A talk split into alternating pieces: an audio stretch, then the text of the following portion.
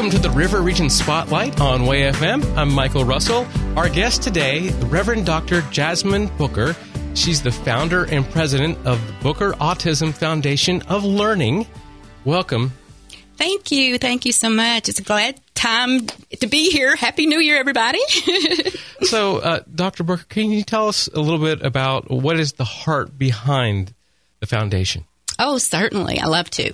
Well, um, actually, the heart behind why I started Booker Autism Foundation of Learning Incorporated was just because of humanitarian efforts for our children.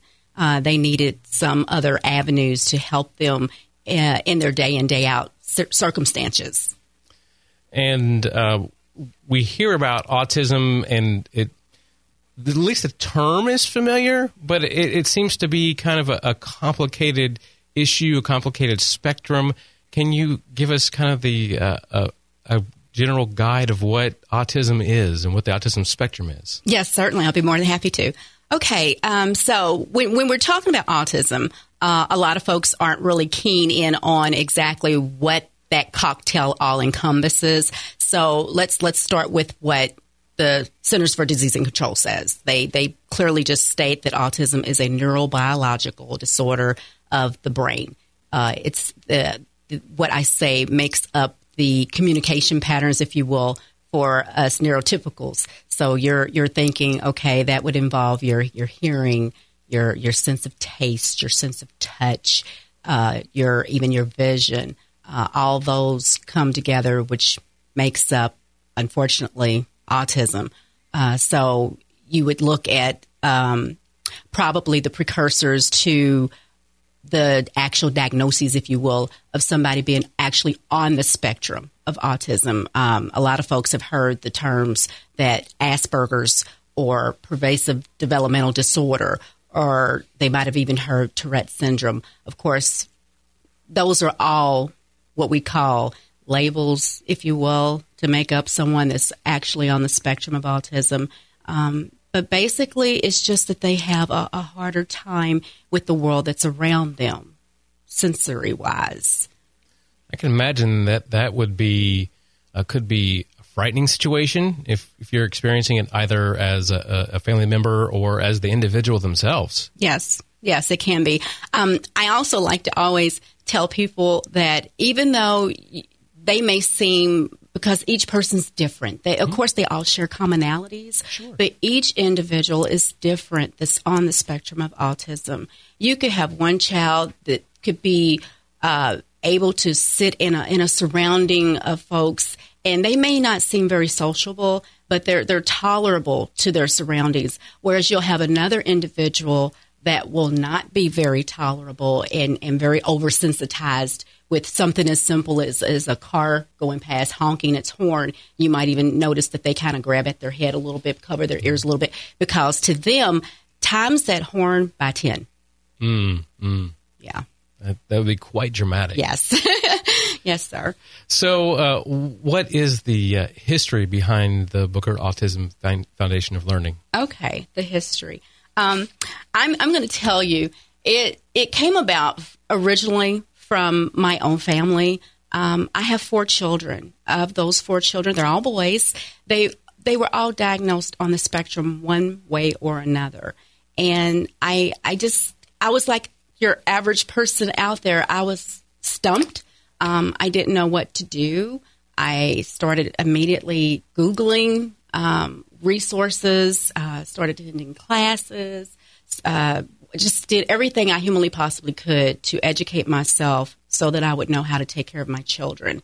And then, of course, at that time, I, I had other folks of whom I would come in contact with that were telling me that they had a, a niece, a nephew, a cousin. It, it, just went on and on and on. And before I knew it, I was even being asked, start something, do something to help uh, those of whom need the help. And that that that really was the beginning onset to it, and that was back in like 2011. And then before I knew it, come 2012, I'm meeting Jenny McCarthy Wahlberg sitting in front of her at a Generation Rescue Autism One conference and explaining to her that I'm from Kentuckiana and that I'm thinking about opening up an autism organization. What should I do? And it was thanks to Jenny. Jenny was very insightful. So that's how it all began. and uh, from that start, just uh, just a few less than a decade ago, uh, what services do you offer to the community? Oh wow, okay. So I want to make sure I get all this right. Um, we have a BAFOL Bears Summer Art Camp that kicks off every June, and since BAFOL is located in multiple states, it will simultaneously start off in each state. So, like Kentuckiana, Indiana, Georgia, uh, and then just go from there. Uh, and then in Kentuckiana, we have a BAFOL Computer Lab program that starts, uh, I think it's either the end of May or the first quarter of June at the YMCA there in uh, Louisville, Kentucky. And we also have um, a BAFOL Bears Reading Club that also kicks off in the summer month. I think that starts in July. Uh, right off the top of my head. you got a lot going on, and and uh, uh, what other areas? I heard Georgia. Yes, yes. BAFOL is located. Our corporate headquarters is in Kentuckiana, but then we have satellite locations, like for instance over here in Jeffersonville, Indiana, at the um, I think it's called Wellstone Medical Centers, where uh, Dr. Muhammad Mian's office is centralized in there. So we work out of Dr. Mian's office to to do things for Southern Indiana. And then, of course, we have um, Georgia. We usually do things in Atlanta or Powder Springs, Georgia. And then we have um, Tennessee. We are partnered up with Tennessee State University, so we have things that go on at the, the college campus there. And then, of course, um, oh my gosh, trying to keep up with everybody.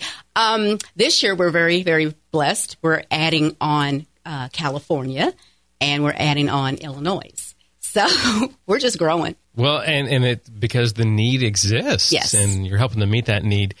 Um, so you had, of course, the personal experience of, of getting involved. Uh, what was it like to to start an organization kind of from the ground up? That's very fun. um, it was hard. I'm, I'm not going to sugarcoat anything. It was not very easy because our organization is 100% volunteer ran and operated. We don't have a staff of people that's being paid to do what they do. Everybody does it because it relates to them personally. Uh, a lot of the folks of whom are actually on our uh, board or serve as an executive committee member are either autistic themselves or, like I say, have a loved one that's on the spectrum, and, and that's why it's personal to them. But as as far as um, yeah, it was it was hard. Um, but anything that we do to glorify our Father is going to be hard. So that's true. It's worth doing. It's not going to be easy. Our guest today on the River Region Spotlight, Reverend Dr. Jasmine Booker, founder and president of the Booker Autism Foundation of Learning, BAFOL for short. I will start using that now.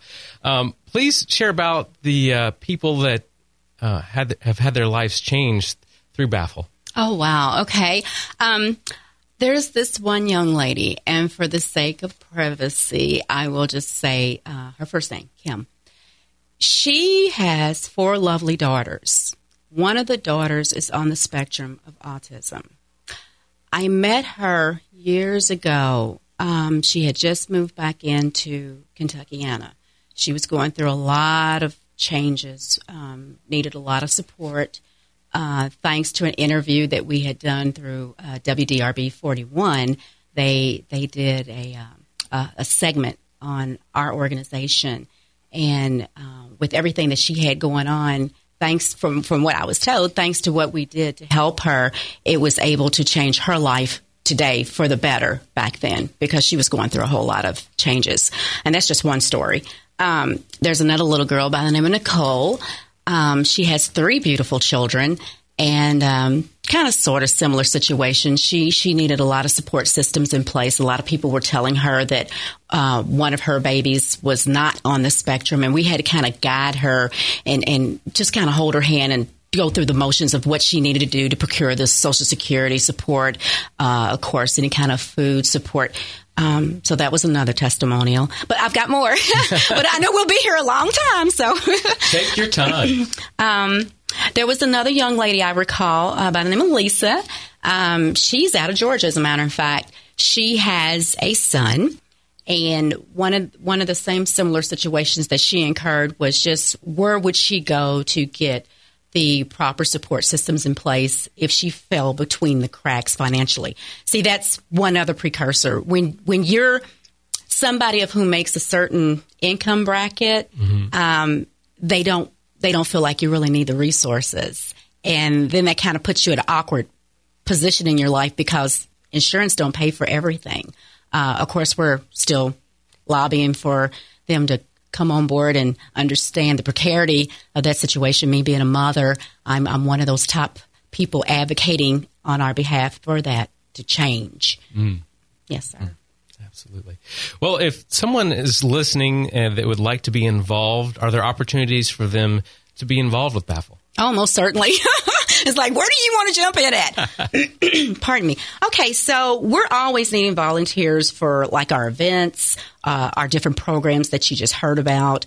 Uh, we have a uh, a BAFOL Youth Committee. We're always looking for help for the collegiate to come and help us in that endeavor. Uh, internship.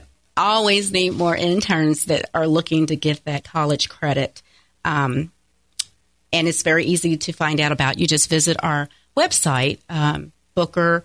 Uh, I think they shortened it now. I think it's B A F O L dot O R G. It used to be elongated, but I had them to shorten that down to make it easier for everybody to get to. Uh, there's a page on there that's I, I, I, forget if it says actual volunteerism or if it says collegiate volunteerism, but it's self guided. Okay. They'll know. Very good. Uh, do you have any special events uh, or initiatives coming up in in the coming days here? Yes, we do. um, I'd like to share with everybody that BAFOL's fundraiser dinner is going to be on May the 11th, 2018 at 7 p.m. at the new Kai's One located at 500 Missouri Avenue in Jeffersonville, Indiana. Uh, this year's theme is going to be the heart of the community. Uh, it's going to be celebrating the community spirit and partnership that BAFOL's been enabled to achieve through our significant milestones over the last year and a half for our families and our children. Uh, we're anticipating over 300 business, civic, national, and local community leaders that will gather for this momentous occasion. And uh, if anyone has any questions or comments that they would like to find out more information, please visit us at www.bafol.org, or you can give us a call at 502 408 1847 for more information. And those that website and uh, phone number also work well for anyone that just wants to get in contact and to know more about BAFOL in general. Is that yes. correct? Yes. Okay. Well, our guest today on River Region Spotlight, Reverend Dr. Jasmine Booker, founder and president of the Booker Autism Foundation of Learning. Dr. Booker, thank you so much for being with us. Thank you. I appreciate you having me on. I'm Michael Russell. Thank you so much for listening to the River Region Spotlight. Join us next week as we highlight those that are making a positive difference here in the River Region.